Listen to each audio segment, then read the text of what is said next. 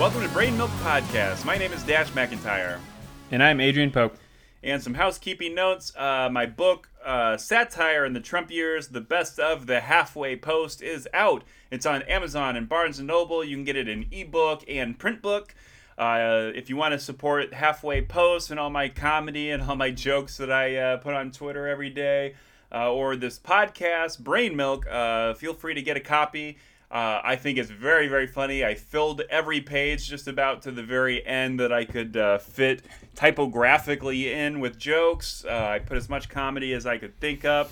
It's very good, and it makes a great uh, coffee table book. The cover is very sensationalist with a bunch of funny headlines, things like Everybody Hates Ted Cruz, things like that. Uh, it's a very good conversation starter, so go ahead and get that book if you want to support us and you want to uh, really laugh at all of the, the four Trump years worth of bullshit. I highly recommend it. Uh, you got any housekeeping notes, Adrian? No, I think we should get into it. And uh... All right. I guess the, the first news is actually that the Trump organization uh, just got alerted that it's a, in a criminal investigation now from the state of New York and the Manhattan District Attorneys. Uh, it's no longer a civil investigation. It's criminal. Um, I guess the best news possible for twenty twenty-four aspirants to the White House, Ted Cruz, Josh ha- uh, Hawley, Nikki Haley, people like that. How happy do you think they are? Do you think they're singing hallelujah at the idea that Trump would be arrested and imprisoned before twenty twenty-four? Well, that would be the best case scenario for them, obviously, for Trump to be out of the picture and the voters still uh, unified behind, I guess, what you call the Republican Party, although it could be the yeah. QAnonymous Party, I think. Like, yeah. I love that when people swap out G O P with Q O P, I think that's really what it is right now. Or G- it, I think it's G Q P, right? Oh, yeah, G Q P, the yeah. The grand uh, Q Party. Q Party, yeah. yeah. So. Uh, yeah, yeah, yeah, for sure. Um, and then they do a Kevin McCarthy with a Q at the end, or the beginning, rather. Yeah. that, that's another crowd favorite, right? Uh, yeah. But yeah, so um, how soon do you think Republicans will throw Trump under the bus if he gets arrested and or imprisoned? I mean, granted, no, I there's think... going to be a lot of legal hurdles, and I'm sure Trump's got, you know, endless money for his lawyers to keep him out of jail. no, I think it'll but... be... I, I think it'll be an amazing spectacle of like those circus performers who contort their bodies because they're going to have to be the party of law and order, but the F B I is corrupt and any investigator yeah. looking into Trump is correct. Uh, sorry, corrupt and part of the deep state. Uh, but then they're also going to be, you know, wanting to join the federal government and the, you know, lead the bureaucracy, which is also yeah. a corrupt yeah. deep yeah, right. state. The yeah. government is totally corrupt and unsalvageable, but I want to lead it. yeah. yeah. Yeah, and that's so true. And it, yeah, it'll be interesting to watch. Yeah, so now we'll get into the bullshit uh, bipartisanship. Um, to kind of preface this, the media, of course, is asking their dumb questions of, can Biden make a deal with Republicans? And why won't Biden make a deal with the Republicans? And my response is just, fuck that. Like, for the last twelve years, all Republicans have cared about is, uh, like, the Pyrrhic fight on anything, no matter how remotely uh, responsible or mundane uh, the policy or plan in question is. Um, I think, you know, McConnell just said that, uh, you know, after eight years of saying Obama should be a one-term president, even well into his second term, now McConnell's saying is one hundred percent of his focus is geared toward uh, stopping Joe Biden's radical agenda. uh, so w- what do you think? Does Joe Biden get all the blame for not making a deal, or can we just, you know, you know, admit that Republicans are bullshit liars who negotiate and debate in bad faith and don't want to give uh, Democrats any leverage or any victories whatsoever? Well, the first thing I think is, uh, you know, for four years they said, fuck your feelings. So now it's like the fuck yeah, your right. feelings crowd is upset that they don't get a play after, right. you know, spending four years saying elections have consequences. So, uh, you know, I, I, I was just a political scientist in undergrad, but it seems to me that one party is held to a different standard than the other, especially by that other party. Right. Uh, for example, you know, deficits only matter when a Democrat's president.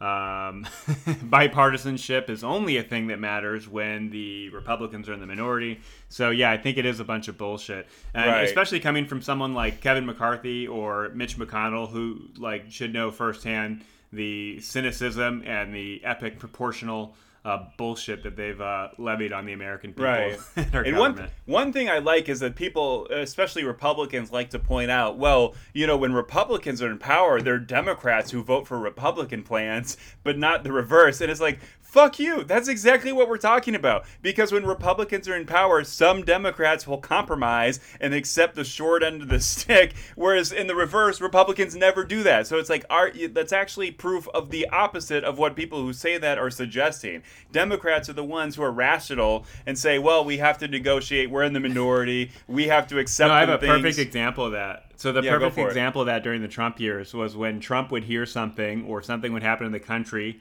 and Trump would actually say, oh, we should do something about that. Like, for example, gun control. And, you know, Chuck Schumer and Nancy Pelosi were one hundred percent on board with doing a compromise. But right. then Trump had to, you know, the be told by his Republican, you know, party people, hey, that's not our stance. We're not going to do that. So, you know, the idea that Democrats aren't willing to negotiate or compromise is, you know, false. They were, even the whole time while Trump was president. But, you know, I don't see Kevin McCarthy. You know, what did he do the second he left the White House meeting? He basically called uh, Biden like a crazy far left socialist who's yeah, ruining our government. Yeah. So let's talk about that meeting real quick, because I think that is wild. I would have liked to be a fly on the wall there, because like what what value do you even get? McCarthy won't even admit that Biden won the election fair and square and there wasn't fraud and there wasn't, you know, like Biden did not, Democrats did not cheat the election to install a president who didn't win the popular vote and all the votes that they w- allegedly won by are fake. So it's like, how can you negotiate with someone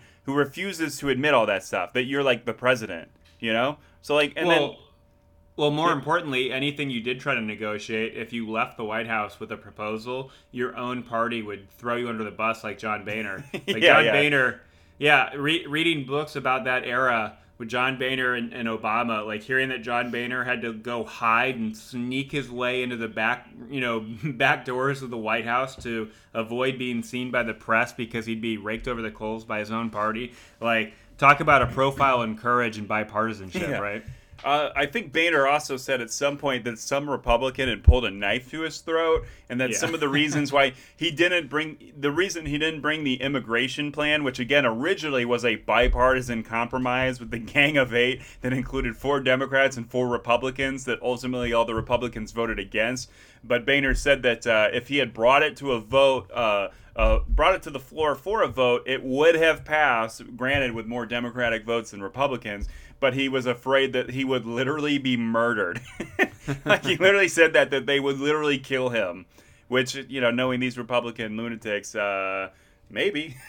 You never know, you know. Would, uh, well, yeah, plus, I mean, the way some of the QAnon people who won in this most recent election, right. thinking of, like, Marjorie Taylor Greene, like, these people aren't policy people. Marjorie Taylor Greene spends her time, like, hiding behind the door of A O C's office just yelling shit at her. Like, that's not a serious legislator. Right. You know what I mean? That's like a crazy person on a bus screaming shit at other people who just want to go home. Yeah. You know?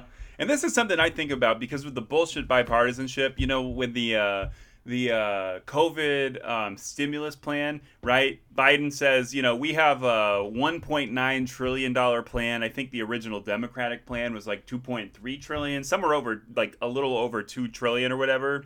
So mm-hmm. Biden says one point nine. He invites, like, I think ten Republicans to come over, and led by Mitt Romney, I believe, they have a six hundred billion dollars stimulus plan in competition. So it's one point nine, and they say, hey, best we can do is six hundred billion dollars. So one, it's like not really understanding or appreciating the magnitude of the problem of like COVID and, you know, getting the economy back and taking mm-hmm. care of all these workers who have been on unemployment or not making any money, all of the employers who aren't making money. You know, and it's the kind of thing that, like, regardless of whether or not, you know, you think, uh, like, you're a conservative or Democrat, like, if we're actually shutting down the economy and making mass mandates and stopping people from being in full capacity, like, the government just, no matter how libertarian you are, for a public health standpoint, if you have to shut stuff down, the government just has to kind of fill in that gap to not make everyone's lives miserable, right? Kind of a... It's like a health crisis, a once in a hundred year crisis, you know, with like a giant pandemic. But I always wonder, like, let's say Repub- let's say uh, Joe Biden said, all right, fine, I will take your six hundred billion dollars stimulus plan. Do you think any Republicans would have ultimately voted for that and had a bipartisan shit, uh, bipart- bipartisan giant deal of six hundred billion dollars added to the debt? Or do you think well, they all probably these... wouldn't have gotten ten? Yeah, that's what I'm saying. They might have think, gotten a couple. Do you think but... Mitt Romney would have ultimately voted for it? Or yeah. they would have said, well, it, there's socialism stuff, blah, blah, blah, radical agenda, you know. I, I just find it hard to believe that I, I think immediately they would say, we can't give Biden a victory so quick, so easily. You know, it's like, would they have any votes for, and that's, I think that's the big thing about the bullshit bipartisanship, because how many times do Democrats have to compromise with Republicans, water down their plan, and then have it on a party line vote at the end anyway, where no Republican votes after they've been watering it down, right? Well, the important thing, too, is that Republicans are just trying to wait out the clock. Like, there's a finite amount of stuff you can do in a congressional work week.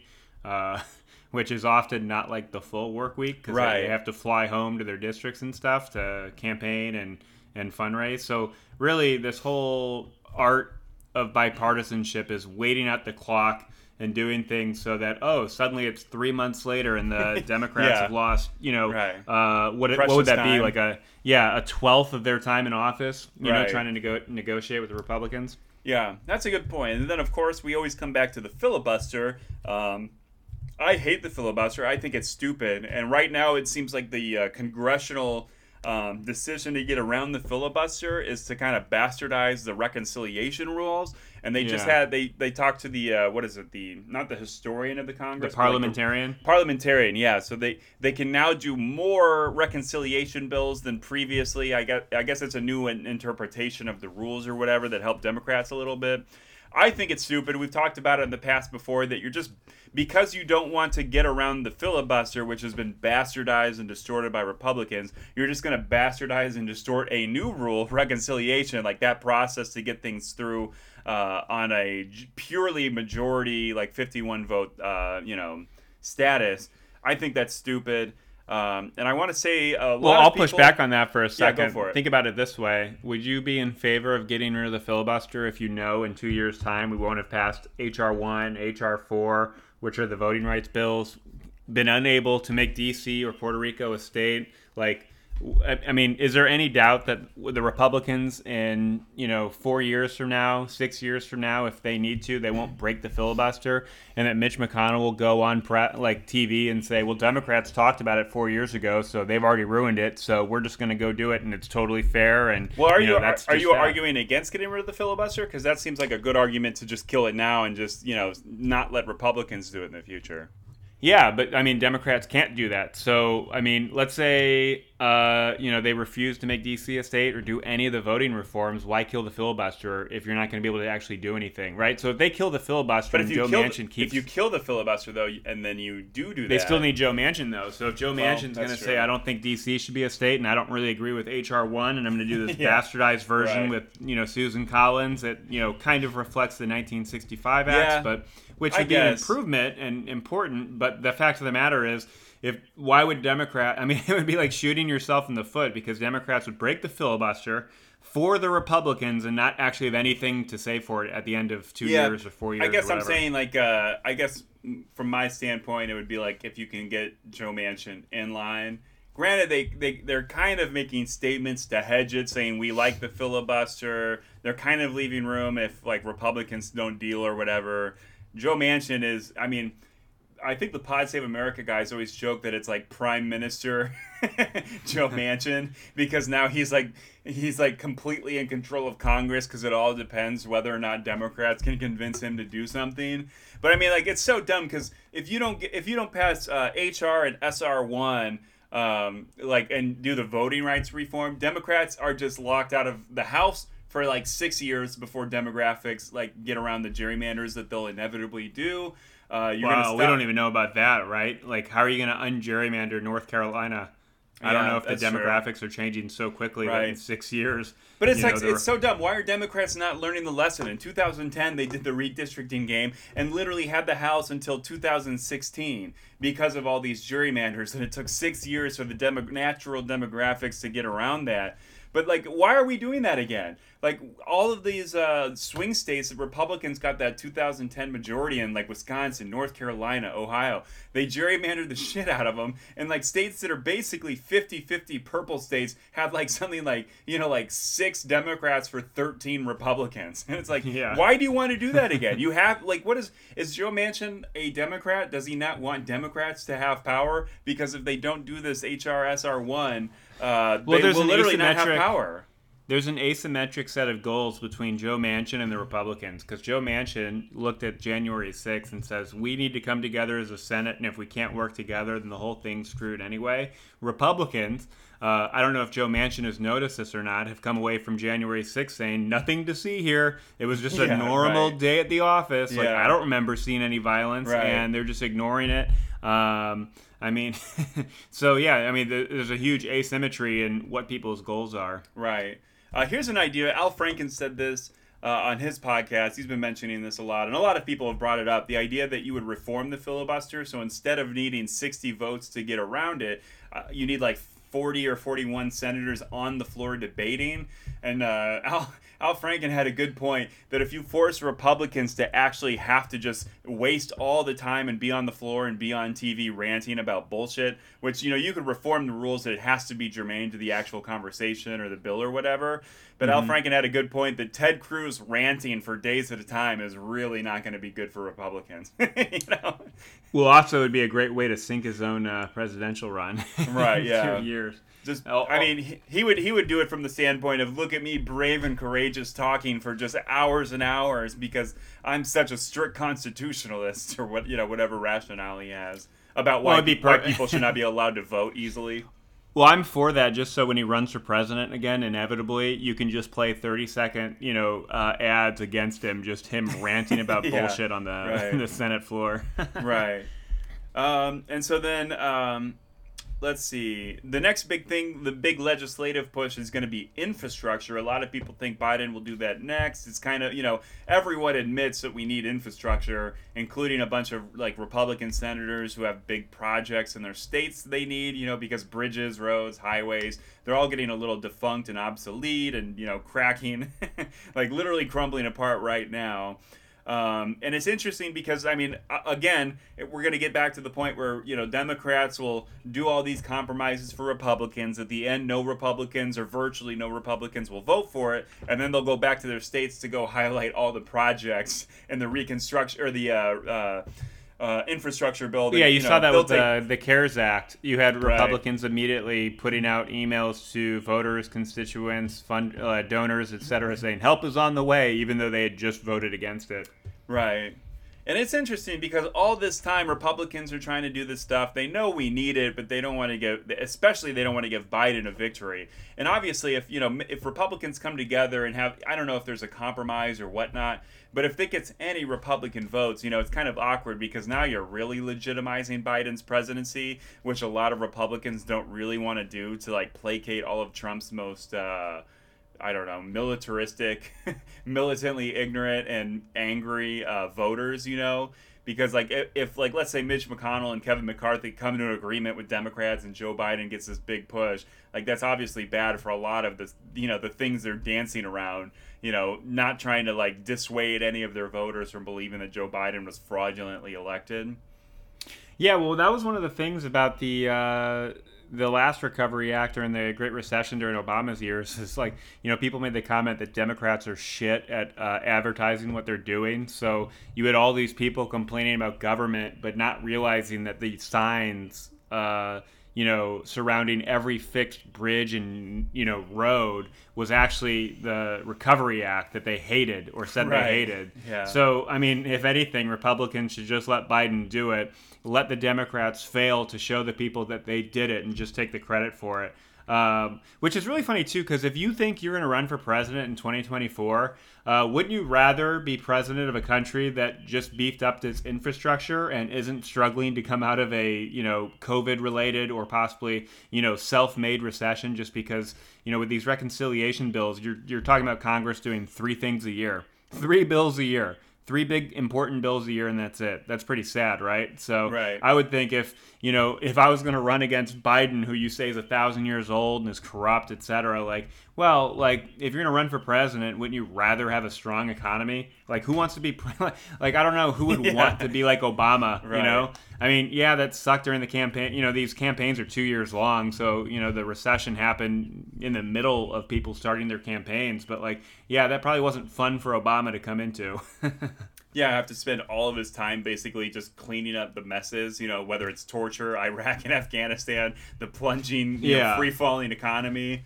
Well, plus, uh, I don't see the political logic because we already see these wedge issues coming up with these cultural issues like cancel culture, et cetera. Um, so, like, why don't Republicans... I mean, they're not going to be running in twenty twenty-two against the CARES Act, right? So why don't they just do infrastructure well, because it's good for the, the country and then keep complaining about right. Doctor Seuss? But the problem is the primary. They realize that if they do anything, they're just going to, you know, uh, you know, Rob Portman is in total line and lockstep with Joe Biden and the Socialist Democrats. You know, they're just going to be primaried from the right for giving any inches to Democrats at all. Well, I think the funny thing is, and Republicans aren't doing this, to my knowledge, is that, like, they could just make up shit about Trump, like say, oh, Trump tried to do infrastructure, uh, we just helped him out, and then just ignore Biden completely. Say, this was Trump's goal, we finally got it done. You know, when I mean, you're talking to That's when they go to yeah. these town halls, they're literally talking to QAnon people. They don't fucking know what's going on. You know, you could right. lie. I mean, they already lie and say Biden's a you know far left socialist and communist and you know corrupt pedophile. I mean, you hear all kinds of dumb shit. So like, I don't. I don't think telling the truth is really a premium of Republican uh, messaging right now.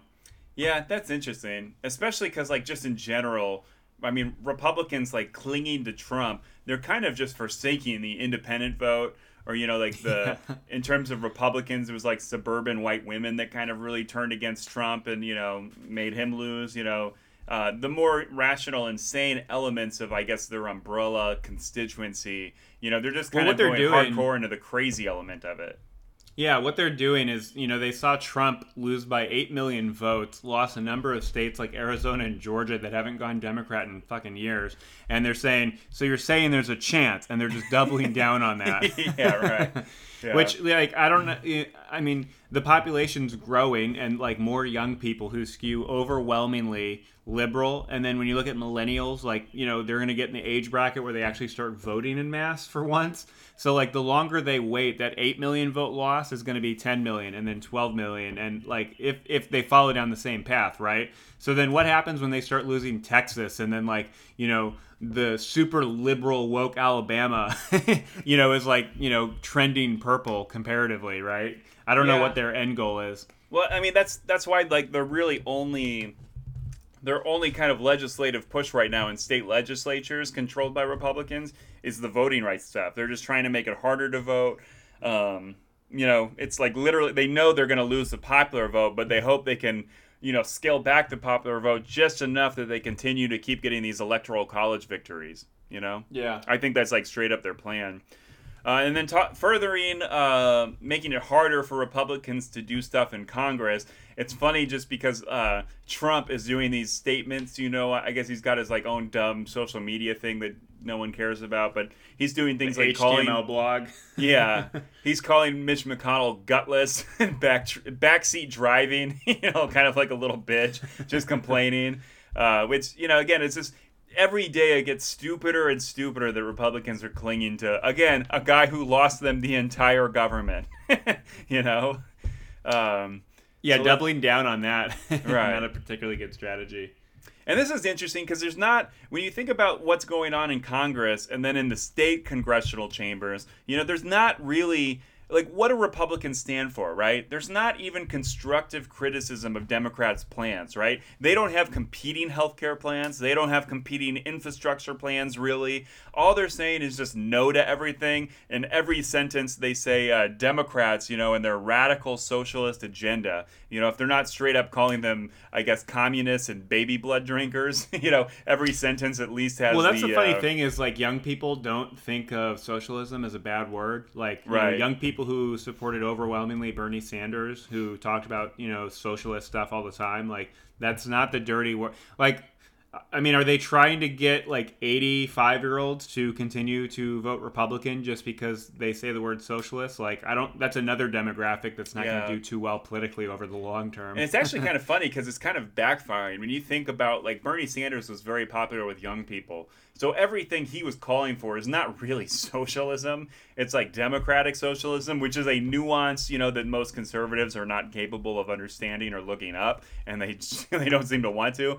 But it's like a branding error, because the more you say, you know, the more you call popular proposals by a popular old guy like Bernie and A O C, you know, young and exciting new ideas, the more you call them communism and socialism, the more you're just making the young people who like those ideas, because they know the shitty world they're inheriting, you know, and the horrible economic, uh, you know, conditions that they are now living in and starting families in. Like, it's a branding error because you're just making socialism look very, very attractive, especially yeah. because all of these proposals are not actually socialism. Yeah. But again, having uh, paid time off for mothers with, you know, babies.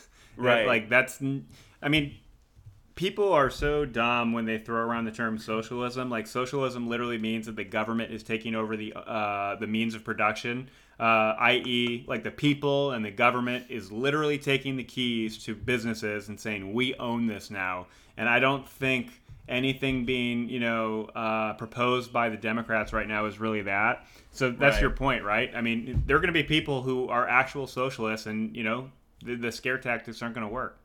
Yeah, and it's interesting, too, because, like, you know, most Democrats' idea of, like, you know, strong socialist-leaning uh, proposals and stuff involve a lot of unions and stuff. And kind of, like, famously, like, uh, in America in the forties, like the thirties and forties, as actual communism was taking fire in Russia, and a lot of people were worried they were going to export communism and, like, kind of incite rebellions. Like, the idea to rebel against that within a capitalist means was just strong unions that enter into contracts with the, uh, the like employers and stuff. And it's not actually really socialism. It's just stronger rights. And uh, it's kind of like unions, like, effectively, I guess, at heart, are a means with which workers can share some of the decision making with their employers in a way that stops the, uh, you know, employees from actually going full socialist or communist or, well, yeah, you know, like, like rebelling and, like, going yeah, on strike and stuff. Thing. Like, when P- the reason Karl Marx is, like, popular is because his book was actually talking about some things that were actually happening. Like, the extreme capitalism was really, like, shitty for most very people. Very real problems, yeah. Yeah. So, like, he was right about a lot of stuff. He, you know, then he kind of went off the deep end talking about the worldwide global socialist revolution, which wasn't going to happen. But, like, when you look at, like, a country like the Soviet Union, right? Uh, the Bolsheviks and communists were rebelling against the social democrats, who were just people who said, okay, yeah, pure capitalism kind of sucks for some people. We just need to make it a little better for people so that society can function better. And, like, that's where Bernie Sanders and Joe Biden are. They're saying, hey, the government does have a role, and they can try to soften the blow a little bit from pure capitalism that is, you know, Right. has a lot of the problems that Karl Marx talked about, right? He was just yeah. wrong about other things. Right. And I think that's something that's really impressive about Joe Biden. He's he's kind of, like, governing a little bit more to the left than most people thought he would. And he's really adopting a lot of, like, real kind of, you know, Uh, on not far left, because America far left is, like, center left in any other country with, like, real political, you know, uh, like, full on political uh, representation of, like, every viewpoint. But, like, yeah. uh, but it's interesting because, like, Joe Biden is very, very Catholic, you know, and uh, like a lot of his uh, more very progressive. Yeah. Oh, yeah, he's very religious, and a lot of his progressive ideas are rooted in that Catholic idea of helping the poor and making sure everyone, you know, not having the outcome, but at least having the opportunity to have uh, equal, like the equality of opportunity, if not the equality of, oppor- of uh, outcome, which most people, you know, most people who are even far left say, yeah, obviously we'll never have full equality of outcome, and that's, you know, well, not, yeah. not really an ideal way to govern. But it's just funny that, again, like, you know, Jimmy Carter is another good example of anybody, any Democrat or liberal who's actually very Christian gets very, very hated by the religious right. You know, it's just kind of ironic. Well, I think the, actually, well, yeah, the religious right, I guess. But, yeah, what I was going to say is when you listen to a lot of right-wing commentators, um, you know, a lot about what you hear is they, um, well, I guess I lost my train of thought on that one. Oh, no worries. But, uh, no, what was I going to say? Uh, yeah, so Wow, you, I don't know. Come yeah, back to moving it. on. yeah, yeah, okay.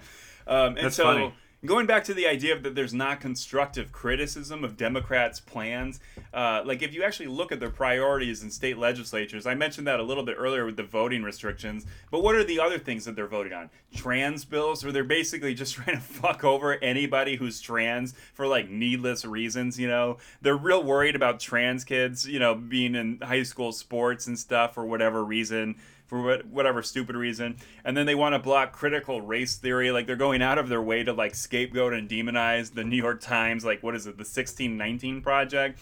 Where, again, it's always, like, that idea that, like, Democrats are trying to, like, uh, um, like, brainwash, I guess, and uh, indoctrinize, you know, uh, the, the youth into communism. But really, all it is is a project to just say, hey, you know, there's a lot of racial problems in America that haven't been solved. You know, it's like, it's so, it's so weird that that is, like, the uh, the political fight, the the kind of, like, uh, wedge issue of the day. It's just, like, acknowledging that, that, yeah, you know what, in nineteen sixty-five, when we did the Civil Rights Act, it didn't really immediately solve every problem, especially because people who got fucked over before nineteen sixty-five are still alive, you know, and yeah. uh, things like that. So, I mean, oh, and then bullshit election fraud investigation. So right now, like, even Republicans in Arizona, especially the statewide elected ones who kind of oversaw the election and things like that, they're pushing back and saying, you're making us look like a, you know, a clown state. You're we're, we're like a laughing Well, the whole, stock. I mean, it was ridiculous, right? The looking for bamboo traces because they were convinced yeah. that Chinese ballots right. were coming in, and therefore, and QAnon, because they're from China, they'd have bamboo in them. Right.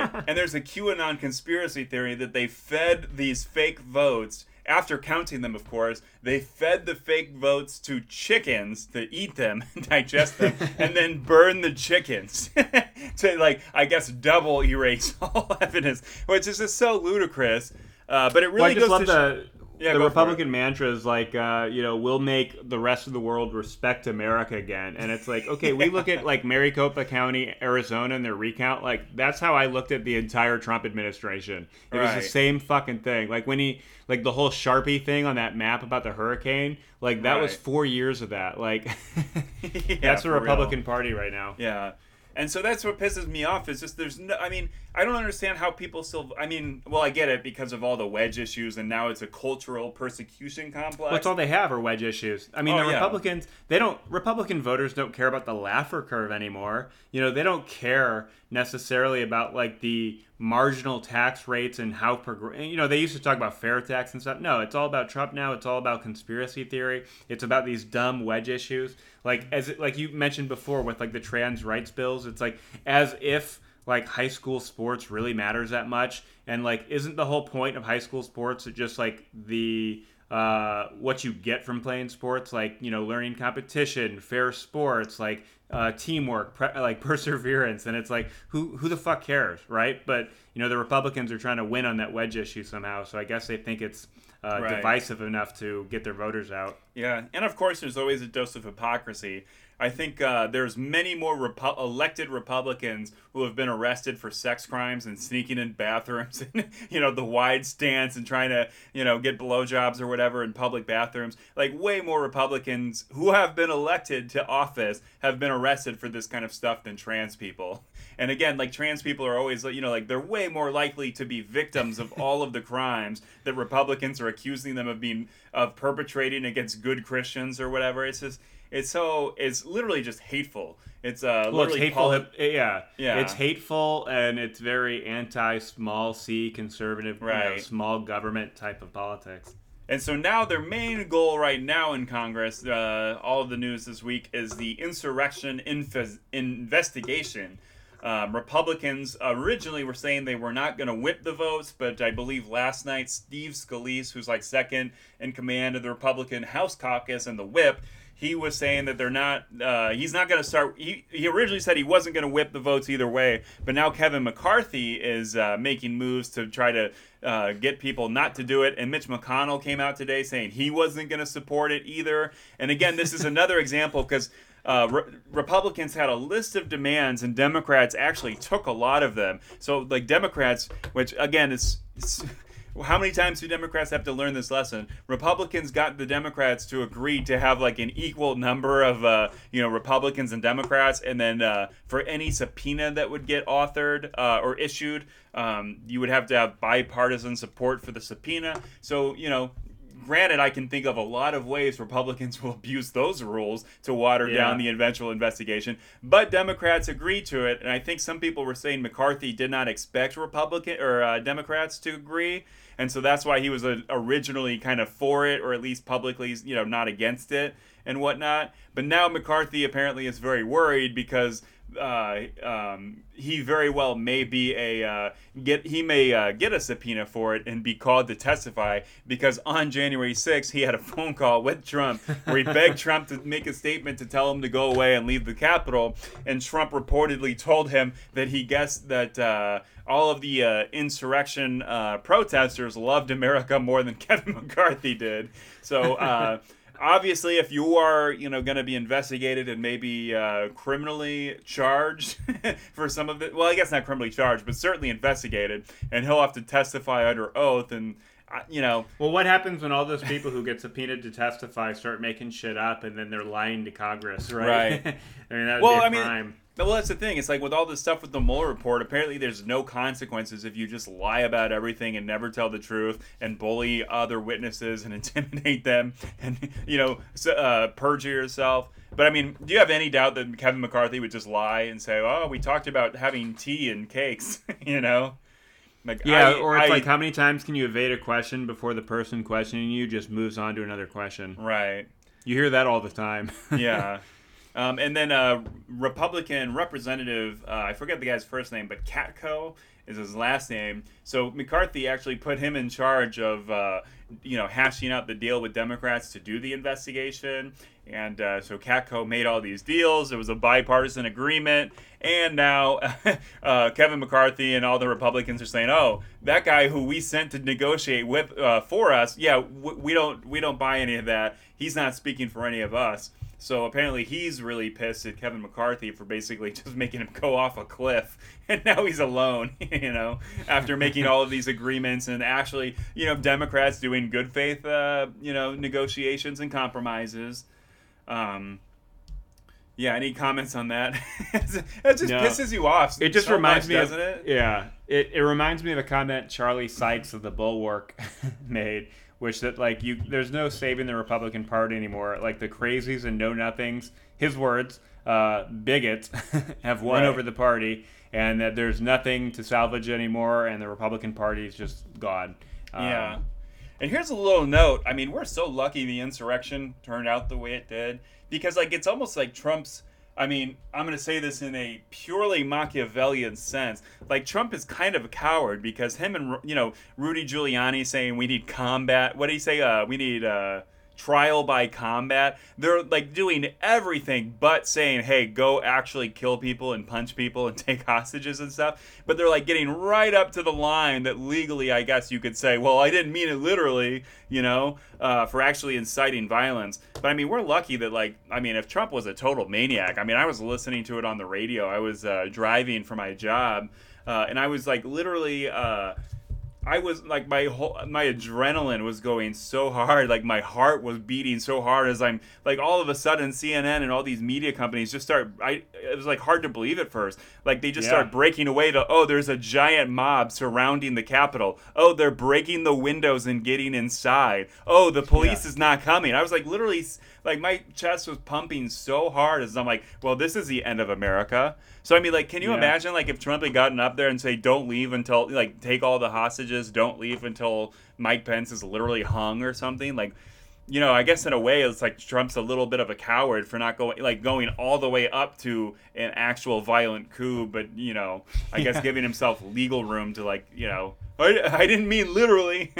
It's, you know, like, all of his lawyers are saying, like, uh, you know, about the, uh, you know, all of their rationales is, uh, you know, I didn't, when I went on Fox News and saying all of the elections were rigged and everyone should rebel, I, you know, I, nothing I said did I mean for people to take literally. Yeah. Like, there's no reason I mean, for people absurd. to have believed all the things I spent, you know, weeks saying. Yeah.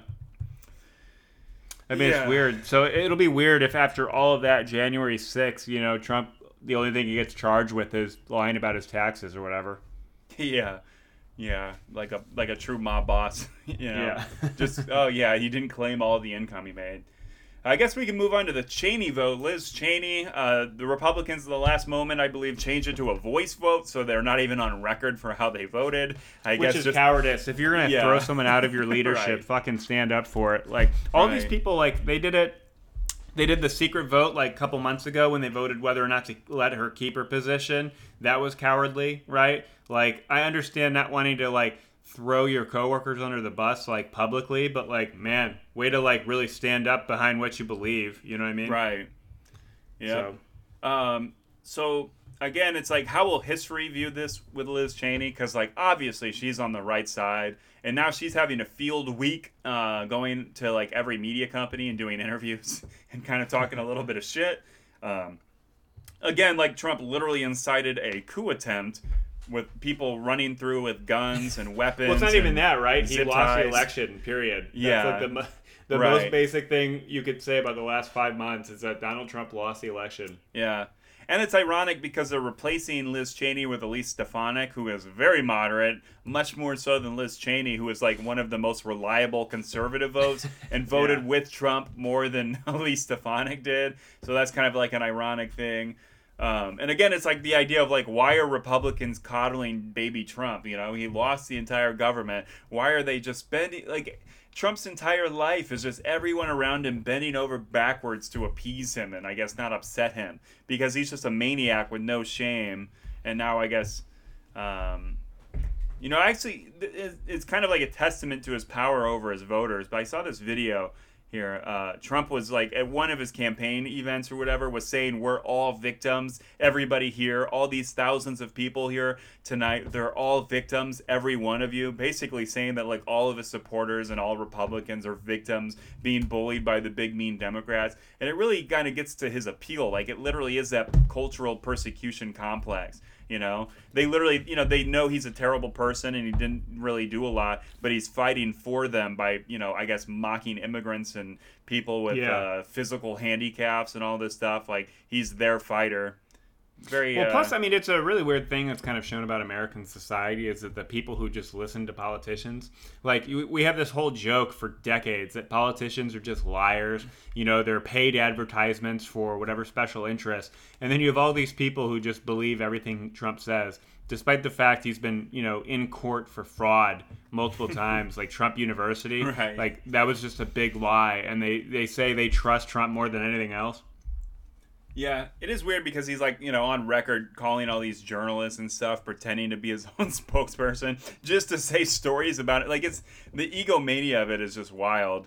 Um, or, well, I mean, it's so funny. Like when you, I mean, how far back you want to go? Like after Princess Diana died, Trump said, like she was get, wanted to date him or something like that. As soon as it's no longer corroboratable.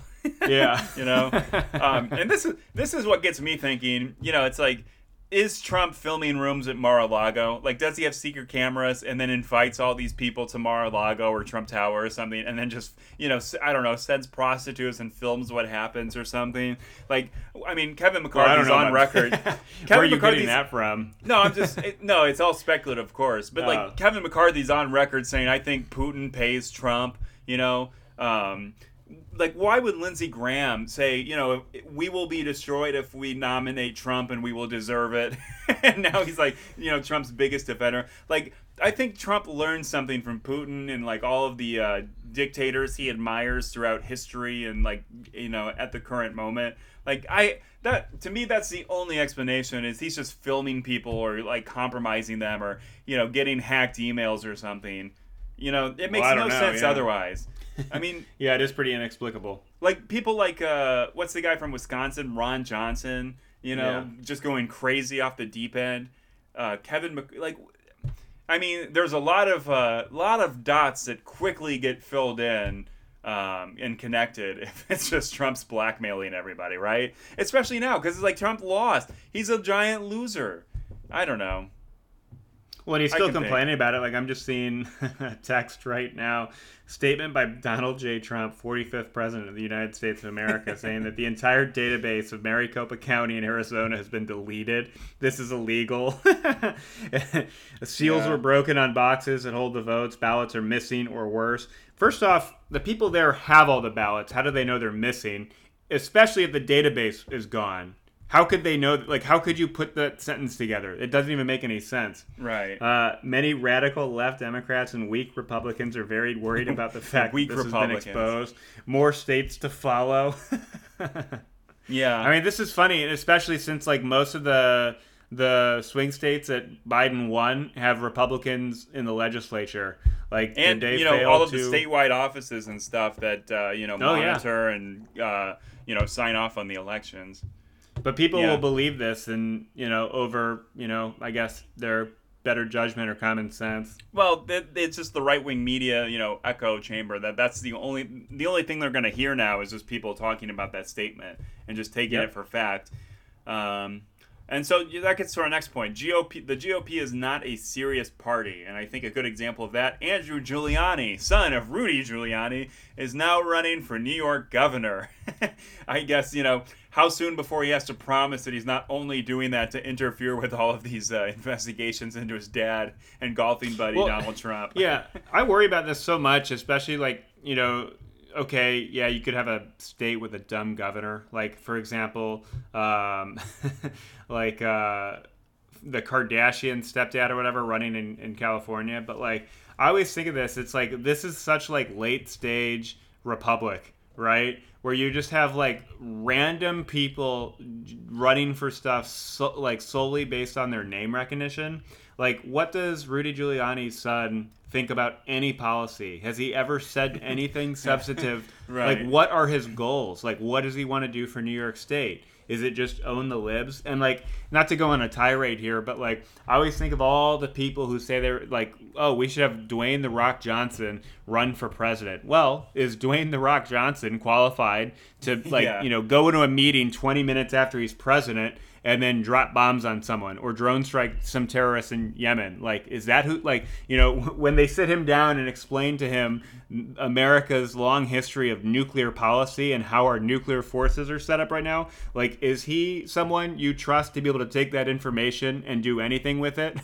You know, like, I, that's the funny thing is like, Uh, and, and, and this goes on both sides too, right? Like when that like uh, uh, woman who did that poem said she was going to run for president in like fifteen years whenever she's like thirty-five or whatever. Like, did she say okay, that? I, well, that's what people were talking about, that she should run for president. Oh. But it's like, okay, so this like twenty something year old woman right now who's a poet, like, is she going to respond to like the Israeli Palestine, you know, issue? Like, right. Take the average American who is someone with name recognition but no political experience. Are they going to be somehow find a way to stand up to Israel and try to get them to stop bombing, you know, Palestinians? Are they going to try to, you know, bring Hamas and Israel together? I don't like that's just a joke to me, right? Do you think Dwayne right. The Rock Johnson is the guy to tell Palestinians how they should negotiate with Israel? Like, it's a fucking joke. Yeah, that's I mean, anyway. That's a good tirade point. over. I, I do think all I think all opinions are not equal, and that experts are a good thing, despite what conservatives think. And I think if you study issues and you have nuanced views that are maybe at times difficult to express fluidly and quickly, and little sound bites that make you a uh, an attractive presidential candidate on uh, like uh, Twitter sound bites or little cable news interviews for three minutes, you know, like those are very different skills.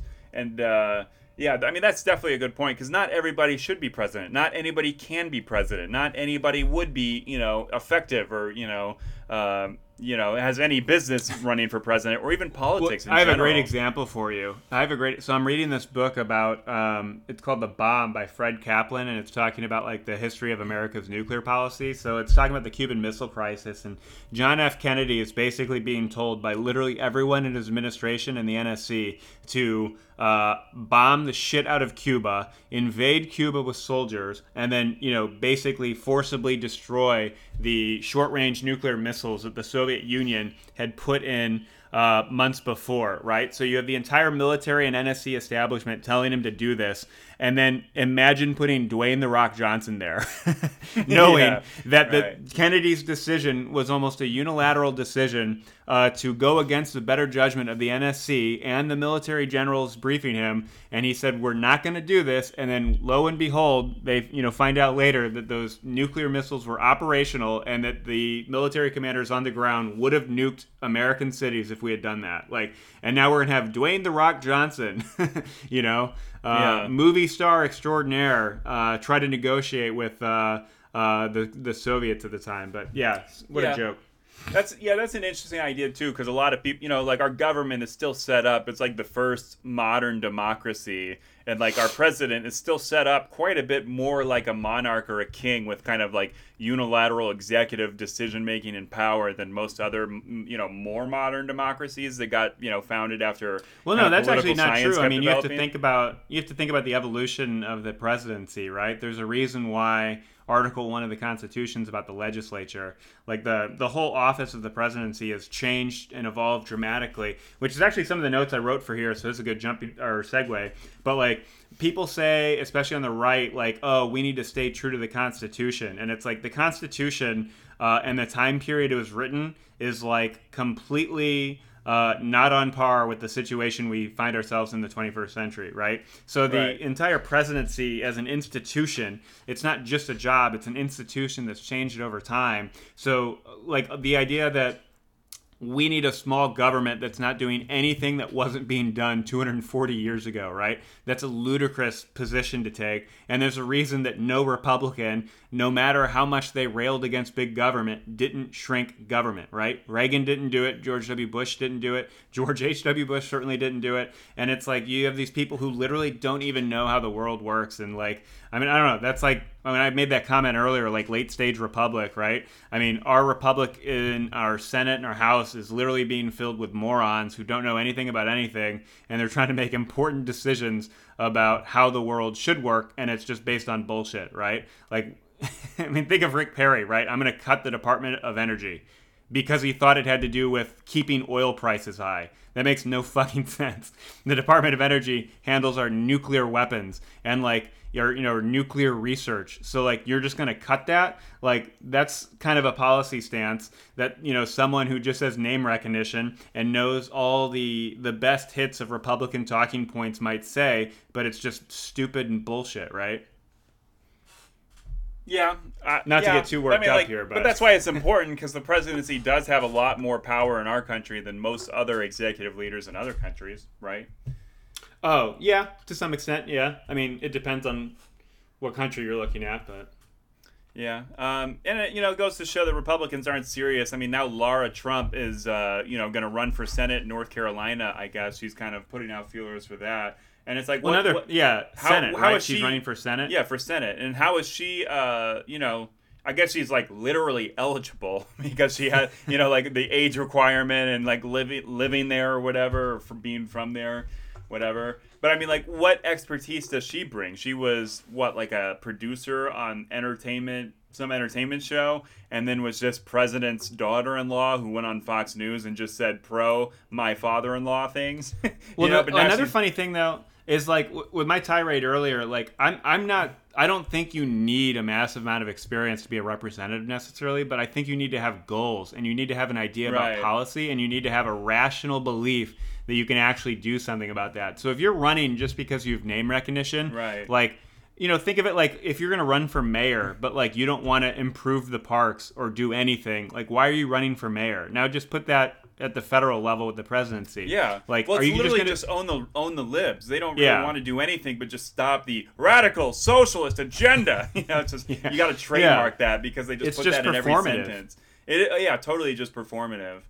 Um, and then speaking of that, um, we've got other uh, another notable candidacy, uh, Mark McCloskey from Saint Louis, the guy, the rich lawyer who his whole claim to fame was pointing an assault rifle at peaceful Black Lives Matter protesters, is now running for Senate because in, in uh, the performative world of Republican politics, all you need to do to become a viable Senate candidate is point a gun at other people.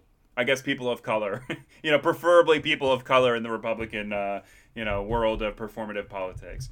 Uh, and he'll be running yeah. actually against uh, former disgraced uh, governor. Um, oh shit, what's Eric his name? Eric Greitens. Yeah, Eric Greitens, um, who, you know, was c- accused of charity fraud and sexual assault and uh, some, I guess, campaign finance fraud.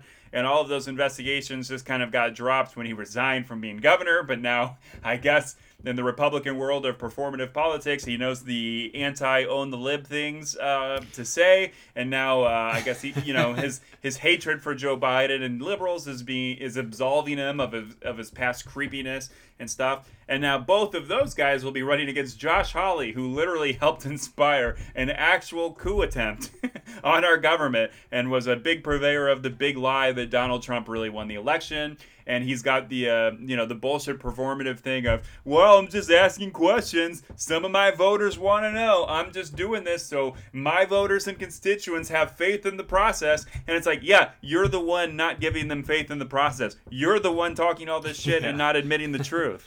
Well, so, it's a chicken and egg thing, right? And I think they they definitely get it wrong and reversed. But yeah, I mean, right. So that'll well, be another funny Missouri's thing too. Just like, good, hey, uh, yeah, go ahead. Oh, I was gonna say it's such a funny thing because like, oh, well, we have questions, and it's like, well, hey, the uh, representative from Missouri doesn't get two fucking you know cents to to weigh in on what Pennsylvania's doing. Like, stay in your right. swim lane, right? Yeah, and it's funny because, I mean, we can point this out, that literally nobody objected to their own state's uh, certifications. It was only yeah. senators, and I guess they just took turns flip-flopping. Well, I can't do Missouri because I'm from Missouri, and I don't want to make my people look bad or accuse my constituents of being fraud. So, uh, yeah.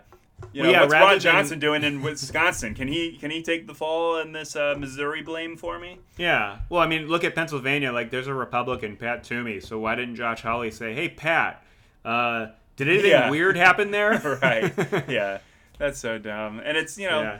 it, it goes to that persecution thing that it kind of, we, there's like a pseudo white supremacy that just Democrats are trying to make us all be biracial and communism and Muslim or whatever. And it's like this weird white supremacy, but, you know, they know they can't be racist publicly and say it. But, you know, most of Fox News's opinion news, like Tucker Carlson, who's the standard bearer of that, he's kind of going off the deep end on this, like, pseudo subtly, like not so subtle, but slightly veiled white supremacy that America's being taken away from the real patriots. And uh, Democrats. Oh, the white replacement you know, uh, yeah. theory. And it's like it, it goes into everything, like the open borders and the immigration stuff. You know, all of that's really about Democrats, you know, allegedly just, you know, bussing in, you know, dozens, dozens of uh, people of color and Muslims and terrorists from the Middle East in these secret buses to vote and turn America well, you not know what's white. Funny is like, I hear this all the fucking time from conservatives who say shit like there are no borders in America. Anyone can come. And it's like, okay, why don't you go to fucking Syria and try to board a plane and come to America without a fucking passport? Right. Don't yeah, talk yeah, to see? the State Department. Don't talk to the, like, the uh, uh, diplomat building, right? Just fucking go to Syria and then try to pretend you can come here. Right. Try it. Yeah. Another big one they say is, you know, that uh, they call it, it's like the lottery visa program where it's like just any criminal who gets into the, the lottery will be picked. But it's like so dumb because, you know, again, it's like the nuance. Like if you have, a, you know, ten minutes to look it up and actually do the hard work of investigating or researching or looking things up, like, you know, that lottery is like the most... Uh, the most investigated, uh, you know, like you're oh, more if you're investigated a refugee than anyone on earth. Come here? Yeah. Oh, yeah. Yeah. That is the most stringent requirement right. to be vetted through. Yeah. To get into that stuff, you have to go through so many levels. You have to be, you know, you have to prove your education, your health. It takes like, you know, two years plus. It's like so dumb that they just think like, yeah, we're just random members of ISIS get randomly selected in our visa lottery to come live here for free. So dumb. um, and uh, so here's an idea for twenty twenty-two. Um, some Republicans, I think Liz Cheney's in this, and a bunch of former Republicans, you know, emphasis on the word former. They're trying to have like a new conservative party. I don't know how concrete they're actually going to go through with this, but the idea is to have like a new conservative party, I guess, to be kind of like the independent Republicans with sense who aren't just going to like roll over for Donald Trump to continue to assault the party with his bullshit. Um, do you think there's any value in that, or do you think they'll be successful at all? Well, in a political science uh, sense, I think, I mean, it's hard to, I mean, this is kind of an inconvenient thing for them to talk about, but like if you literally don't want Trump to be your party's nominee again, and you don't like Trumpism, and you don't like what he's done to the Republican Party, you should just run third party and take votes away from the Republicans and let Democrats win. Like, we have a two-party system, a first-past-the-post electoral system. If you want to keep the Trumpers from winning, you have to sacrifice, you know, the Republican seat and let Democrats win. Because the alternative, uh, with the Republican Party backing Trumpers, is that you either vote for a Democrat, you run against a Republican, or you let the Trumper win, right? Those are your really your only options, uh, and you can take you can try to moral out your, your personal moral compass wherever you want. But I mean, right. The fact of the matter is that the Republican Party as a whole, like the party apparatus, is supporting Trump. So therefore, if you want to stop them, you either need to run third party because um, you're not going to win a primary, right? Like Liz right. Cheney, like I don't think is going to get Trump's nod and approval yeah. before her reelection. So. She can either run third party, get real Republicans to vote for, or, you know, Republican classic people to vote for her, and let, you know, try to let the Democrat win, or you get whoever Trump supported. Yeah, or like, you know, just vote Democrat, but a lot of them don't really have the balls to, you know, just say, well, one party's pro-democracy and one party's against democracy, so I'll vote the pro-democracy party. But, you yeah. know, if, if they can siphon off votes for a useless third party, I guess that's better than nothing. Again, it would be better if they just, you know, sucked it up and voted for Democrats, because they ultimately they know Democrats should win over the Republicans, but they don't want to vote for radical socialist agenda, you know. Um, they buy I, their own uh, campaign, uh, right? You know, uh, yeah, I don't know what you call it, media bullshit. But. Yeah, and we talked a little bit about the redistricting. The Democrats have like no choice but to pass the H R S R one bills in the House and the Senate because which Republicans they won't will because uh, Joe Manchin yeah, says which, he doesn't support which they it. Might not. Yeah, we'll see. Um, here's an idea I had: John Tester, a rare kind of uh, opposite party pick for the Senate in Montana. Montana's always red. Montana's kind of flirting the last couple elections. Has been flirting with being a purple swing state. Um, some of the like uh, some big city uh, cities in Montana are obviously kind of swinging the state a little more in the purple direction. But John Tester still gets elected a Democrat, which is really interesting. I wanted to ask you about this. He has a he, you know I think last year or something he had the book Winning Back Rural America. Uh, how how possible do you think that is? I mean, like, obviously I say that knowing John Tester did it, and he's like a real-life farmer, actually has a farm, so he does kind of, you know, like for rural Americans, like he's obviously one of them. But do you think that's something that's like kind of uh, exportable beyond John Tester, either specifically as his personality that's obviously popular with people, or maybe just Montana? Like, do you think that's do you think it's possible for more like rural, I don't know, farmer or I don't know, are there are there a lot of coal miner Democrats that we can enlist to, you know, get some Senate seats from rural red states, kind of inexplicably like John Tester has been popular in well, a time honest, where we're so divided and partisan? I don't know why more rural areas don't try to get the federal government to help them. Um, right. And I think there's like a number of resources that the federal government typically provides for impoverished parts of the country. Um, I know, you know, Hillary Clinton, for all the right demonized her and how rural people hated her. Uh, by and large, you know, she talked about literally taking money from California, New York, and giving it to West Virginia to right. like, recreate their economy.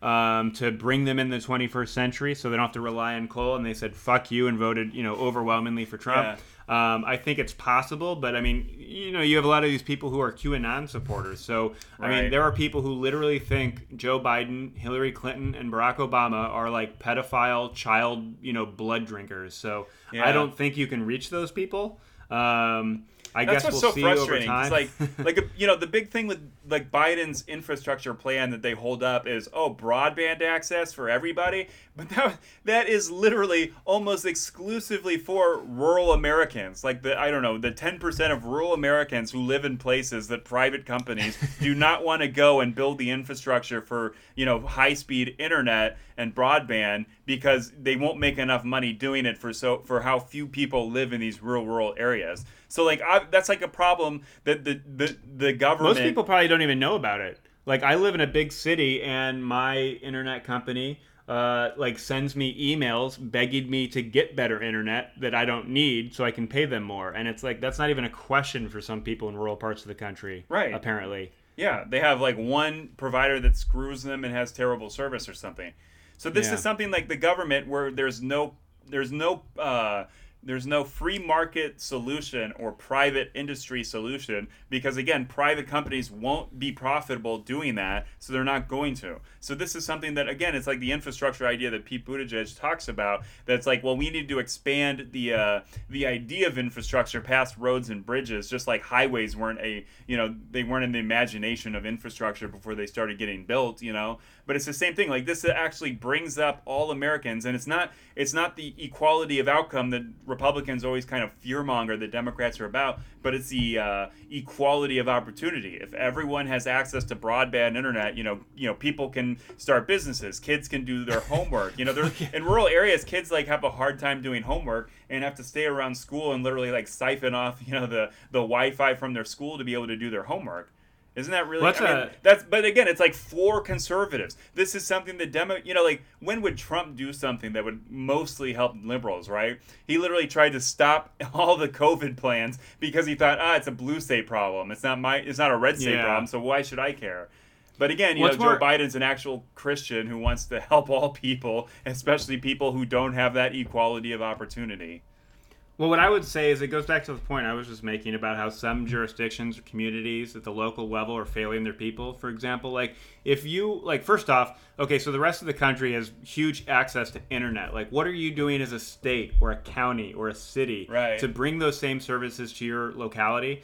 Uh, also, like if you're a really a Republican and really hate the government and believe that like, oh, uh, you know, everyone should just pick themselves up by their own bootstraps. Well, like. As far as education goes, there are tons of stuff on the internet you can just get educated on for free. And like for people who are poor or don't like their lot in life, you know, they could literally just go online and just do whatever they want, learn about whatever they want for free uh, if you have internet access. So like the fact that they don't have internet access clearly shows this is a degree of infrastructure in a way that like Republicans are saying it's not, right? Like the yeah. idea that like, oh, how could you have an integrated market uh, without the federal government helping build railroads across the country? Like people take it for granted that like the West Coast and East Coast can trade with each other. But like if you went back before the railroads connected them, they were like completely autarkic. Uh, what is that word? Autarkic.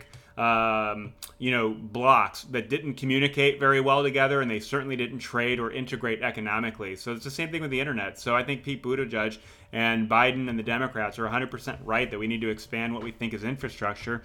And it's just like, why, if you're a location that doesn't have internet or has shitty internet, like why would you not be in one hundred percent support of this, especially if the federal government's paying for it? Yeah, this gets on a more like, I guess, a metaphysical standpoint. But it is weird that, uh, I mean, there's a lot of conservatives, especially more on like the loony religious right side of things, who are just so against socialism. And, you know, they don't believe that earth and this life matters anyway, because heaven is all that matters afterwards. So, I mean, like, it's it's weird to talk about. But a lot of people literally have that perspective that things here don't matter and that they would rather die poor and not having opportunity and equality and things like that, or having good lives, because all that matters is the next life, heaven. And at least they'll know they went to heaven without being socialist or giving into like the government and things like that. Like, I mean, it sounds well, far-fetched so to bring too, it up, but like I think our... that's a lot. That's a lot of people, like how they they literally don't care about things. That's why it's such a cultural thing. Anything to stop the radical uh, like socialist agenda, you know.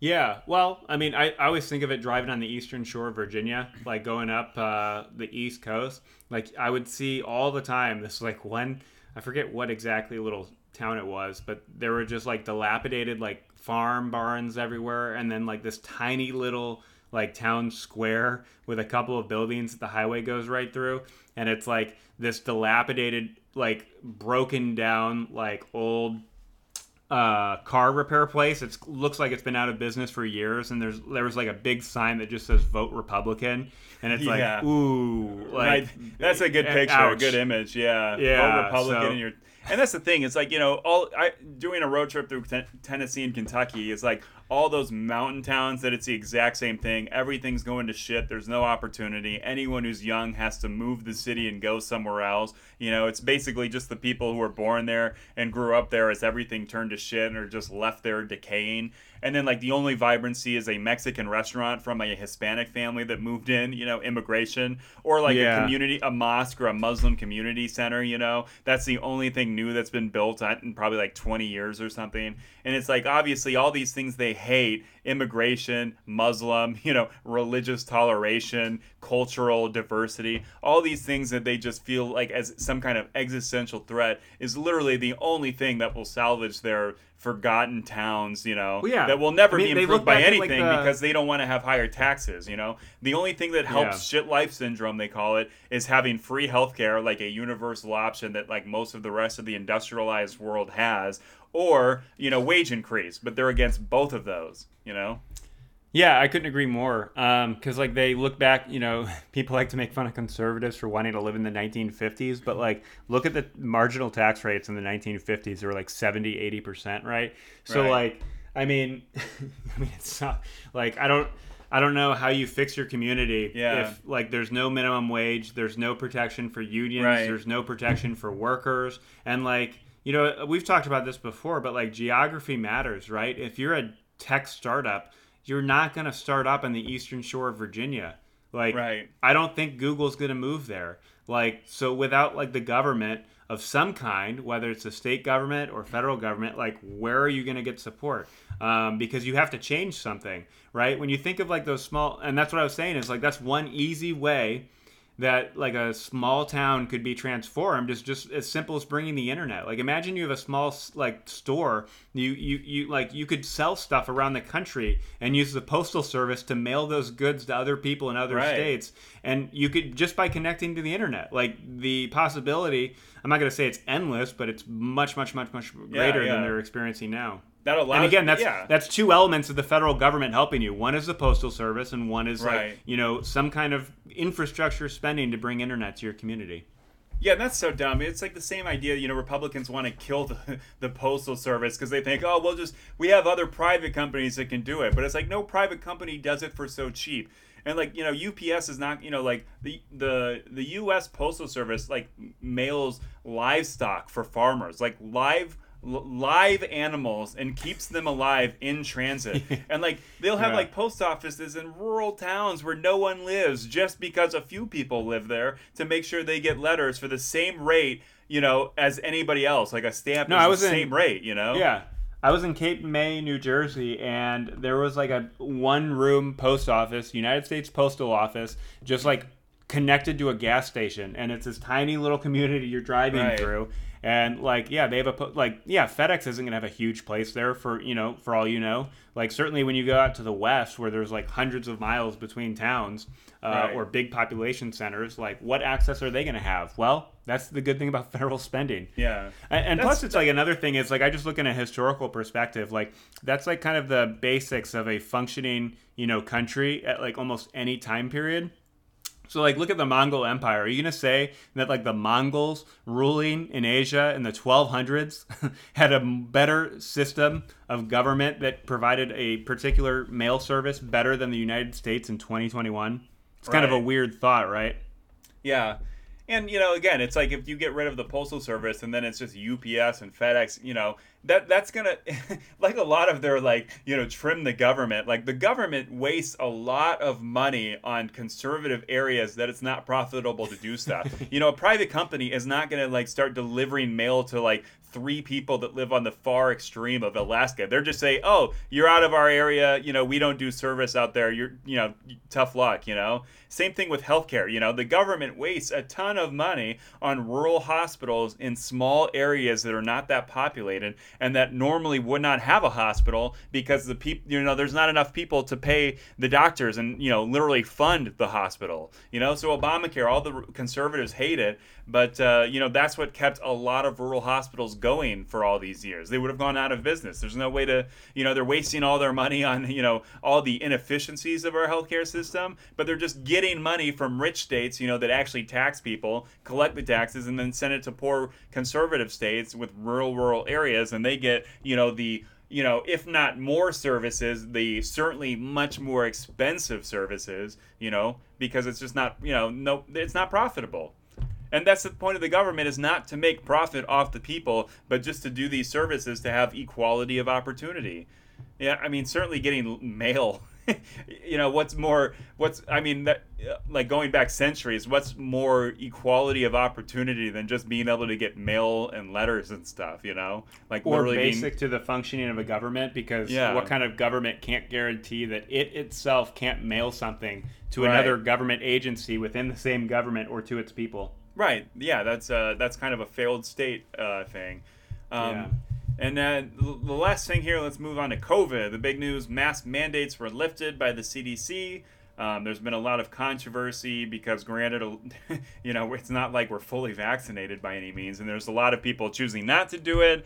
And now when it's a more voluntary mask mandate, um, you know, obviously all these conservatives who hated masks all along, and uh, they're not going to wear masks. And actually, a lot of stores are actually, uh, you know, get, you know, they would prefer people wear masks, but now they're moving back because, you know, conservatives are literally assaulting employees, you know, when being asked to like put on masks, because they're private companies and can ask people to do what they want, or, you know, you don't have to shop at a private company. Um, yeah, well, that's like the conservative ideology, right? A private company can't be told to bake a cake for a gay couple for a wedding, right. but. They, uh, you know, they can't tell someone to wear a mask. Like, that doesn't make any sense. Yeah.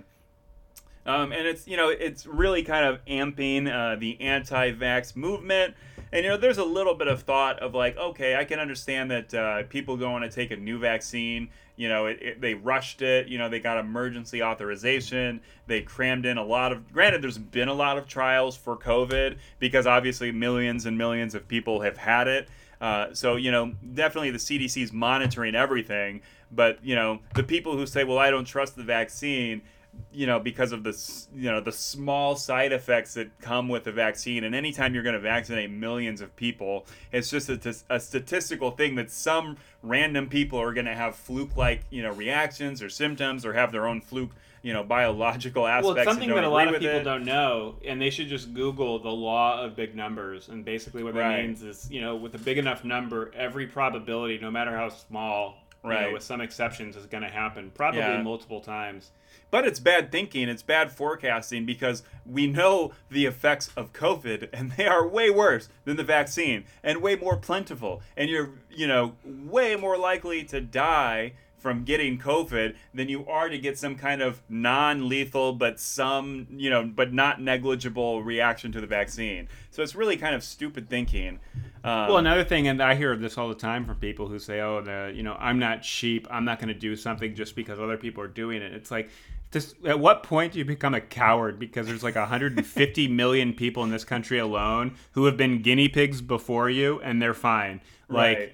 So, I don't know. I mean, I, I don't yeah. think the risk is that big when one hundred fifty million people are still doing it. Yeah. And this is something, it's at least not now, because the vaccine is kind of like open for like any adult over twelve who wants it, basically, at this point, because now we're having like surpluses, and, you know, people are, you know, some states are getting desperate. Even like Ohio is offering lottery amounts of money to uh, get vaccinated, you know, be eligible to win a lottery. Um, but it is nice, at least, that finally we're getting to the point that if you want a vaccine, you can have one. So all of the people who are refusing to wear masks now are really, st- you know, we're getting close to the point where they're only going to be impacting themselves and not other yeah. people who don't want to get COVID, which I guess yeah. is nice. But, you know, it's like, it's that anti-science element of American culture where it's like, you know, if If people who refuse to wear masks and don't want to get vaccinated and don't trust scientists or medical doctors, you know, who actually went to school and studied viro- virology for decades, you know, like at a certain point, um, not to sound cruel and cold, but at a certain point, there's diminishing returns of sympathy, right, for people yeah. who then get COVID and die being militantly uh Uh, ignorant and being militantly oppositional to all of these government well-meaning efforts to protect them and save them from a deadly virus. You know, my sympathy gets less and less as the weeks go on, right? I mean, yeah, certainly you wouldn't feel tremendously bad about someone who played Russian roulette with themselves for ten hours straight, right? And like, you know, shot themselves. So like, yeah, Yeah, the, I, that's a good term for it, diminishing returns of sympathy. Yeah. And, you know, it's like, it, at least this is finally, like, anti-science stuff that only affects them. And granted, there's still people who can't get the vaccine, young people. You know, I'm not, you know, obviously, you know, every. I hope everyone can get vaccinated. But it would be nice if we get into that, like, Venn diagram of all the people affected by it are just the people who refuse to listen to experts. Because it's so weird that both the vaccines and mask wearing have become politicized issues. But we've had bad political leaders, and Donald Trump was a uh, maybe the very worst person and the very worst time to have to deal with this COVID mess, right?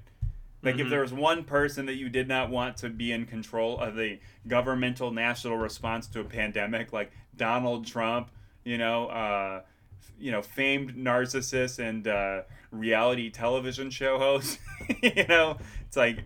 Um, But, you know, anti-vax goes back to, like, nineteen eighteen. You had a lot of the same arguments, you know. There's people now who don't want to do uh, measles and whooping cough because they're morons and think, oh, whooping cough's not around, so we don't need the vaccine anymore. It's like, that's uh, very bad scientific uh, awareness and knowledge.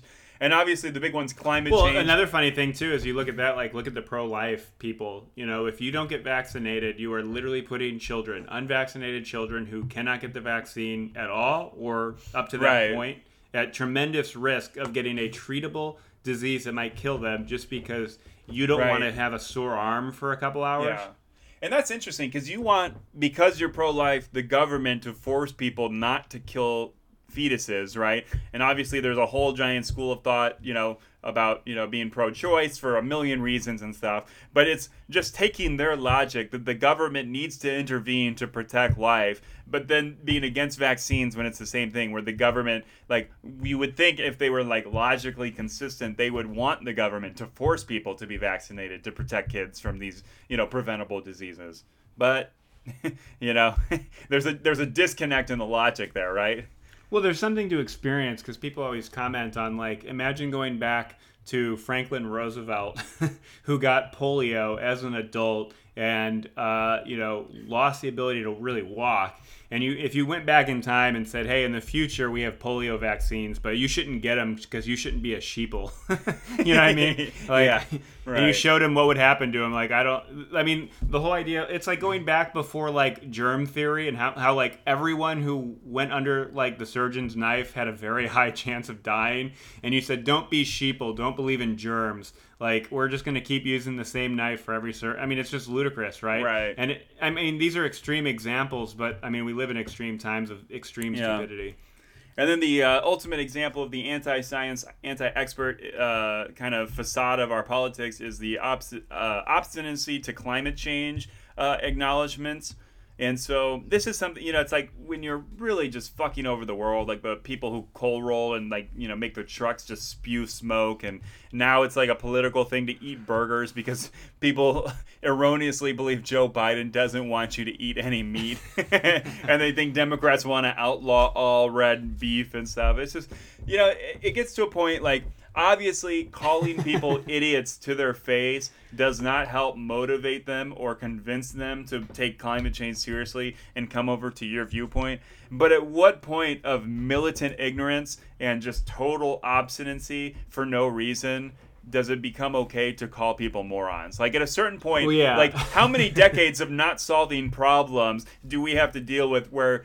you know, you can just call people idiots and people say, well, that's not helping solve the problem. Well, it's been like fifty years of climate change denial and stuff, right? Like going into the nineties where we started having every summer break the record for hottest summer on record, you know? It's like after fifty years, can we just say you're a fucking idiot and, you know, your opinion no longer should even be heard in the media?